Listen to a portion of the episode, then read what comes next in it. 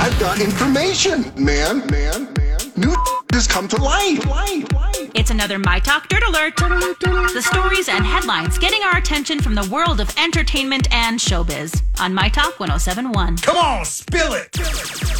All right, you guys. Well, Facebook's parent company Meta made history today, you guys. I don't know if you saw this, but uh, wow.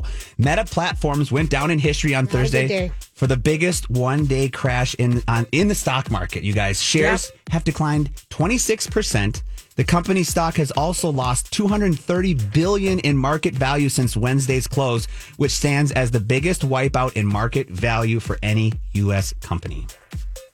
What do you say That's about a that? that's a I say people are dropping their Facebook accounts and young people aren't even on it That's- except to talk to grandma and grandpa. Exactly. I think they must have lost really a lot of users. he blames it. I saw a quote from him. He blames it on TikTok.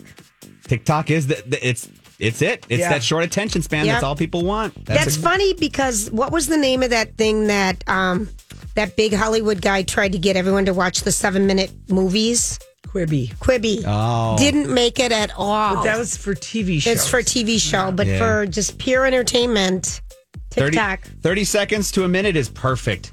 Now, if you're a Janet Jackson fan, you guys, and that's what TikTok offers. But if you're a Yeah. Janet Jackson fan, they, they are. She is offering up some vintage pieces as part of a charity fashion sale. You guys. So, like I said, if you're a fan of hers, you can own a part of her wardrobe. And she put up items from Janet, the Velvet Rope, All for You, Rock, Rock with you to and and Rock with you tours. So all these different clothing lines, or all the different clothes and outfits that she wore on all these tours, are going to go up for sale on what's called the Real Real website. Now, this money that is raised from the sale of all these uh, wardrobes is going to go to a nonprofit organization called Girls Leadership, which is really cool. And Janet said, the sooner we can teach our girls how to speak up for themselves and stand up for one another and what they believe in, the better position they'll be in as they get older. So this is kind of cool. She's just going to sell some of her fashion, uh, you know, stuff and try to raise some money for a nonprofit.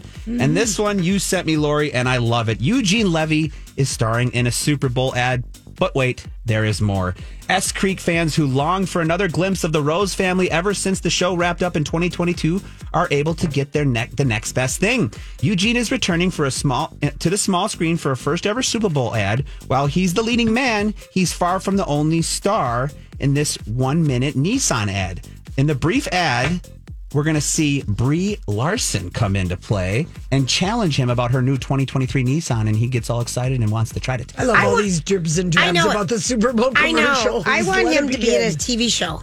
Oh yeah. Oh, he'll get something going Yeah. again, I'm Yeah. sure. Yeah, but uh, yeah, that'll be kind of fun to see the, the the Rose family back on the small screen for about a minute during the Super Bowl.